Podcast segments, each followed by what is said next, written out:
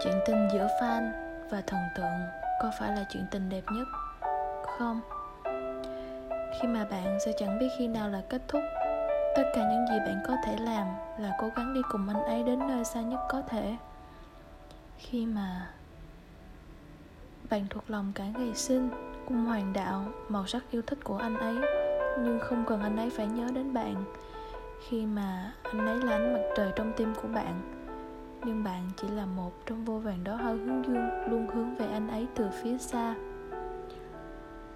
Một ngày của tương lai, bạn sẽ lấy một chàng trai bình thường. Người ấy có lẽ không biết hát, cũng chẳng biết nhảy, không biết đóng phim. Nhưng người ấy sẽ là ở bên bạn những ngày nắng và cả những ngày mưa, che chở cho bạn những bão tố trên con đường phía trước.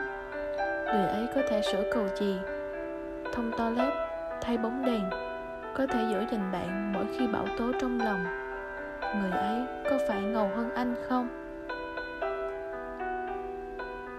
Nhưng anh vẫn là mối tình trong sáng nhất, là mối tình mà bạn không mong muốn được đáp trả trong suốt những năm tháng rong rỗi trái tim mình. Dù nhiều năm trôi qua, bạn cuối cùng cũng sẽ có người đàn ông đi bên cạnh, có cuộc sống riêng của bạn.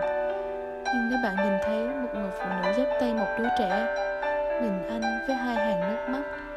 Thì tình yêu của em ơi, hãy nhớ rằng đó chính là em. Song hành với quá trình trưởng thành của bạn là anh. Từ đầu đến cuối, bạn chỉ là một khán giả trung thành dưới sân khấu ngắm nhìn anh bay lượn.